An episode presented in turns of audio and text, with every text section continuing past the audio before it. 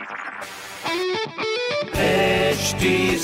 Cast आप सुन रहे हैं एच डी स्मार्ट कास्ट और ये है लाइव हिंदुस्तान प्रोडक्शन हाय, नमस्कार, मैं हूँ आरजे वैभव और आप सुन रहे हैं लखनऊ स्मार्ट न्यूज़ और इस हफ़्ते में ही आपको, आपके शहर लखनऊ की खबरें देने वाला हूँ। और सबसे पहले चलते हैं, हम रुख करते हैं। खबर नंबर एक की ओर, लखनऊ के औद्योगिक क्षेत्र में बढ़ेगी सुविधाएँ। जी हाँ एमएसएमई क्लस्टर डेवलपमेंट प्लान के चलते चार जिलों को मिला है ग्रांट तो ये थी पहली खबर। खबर नंबर दो की बात करें तो दुबग्गा और भपटामऊ फाटक में आज लगेगा बिजली शिविर। यहाँ पर आपको एक मुश्त समाधान मिलेगा।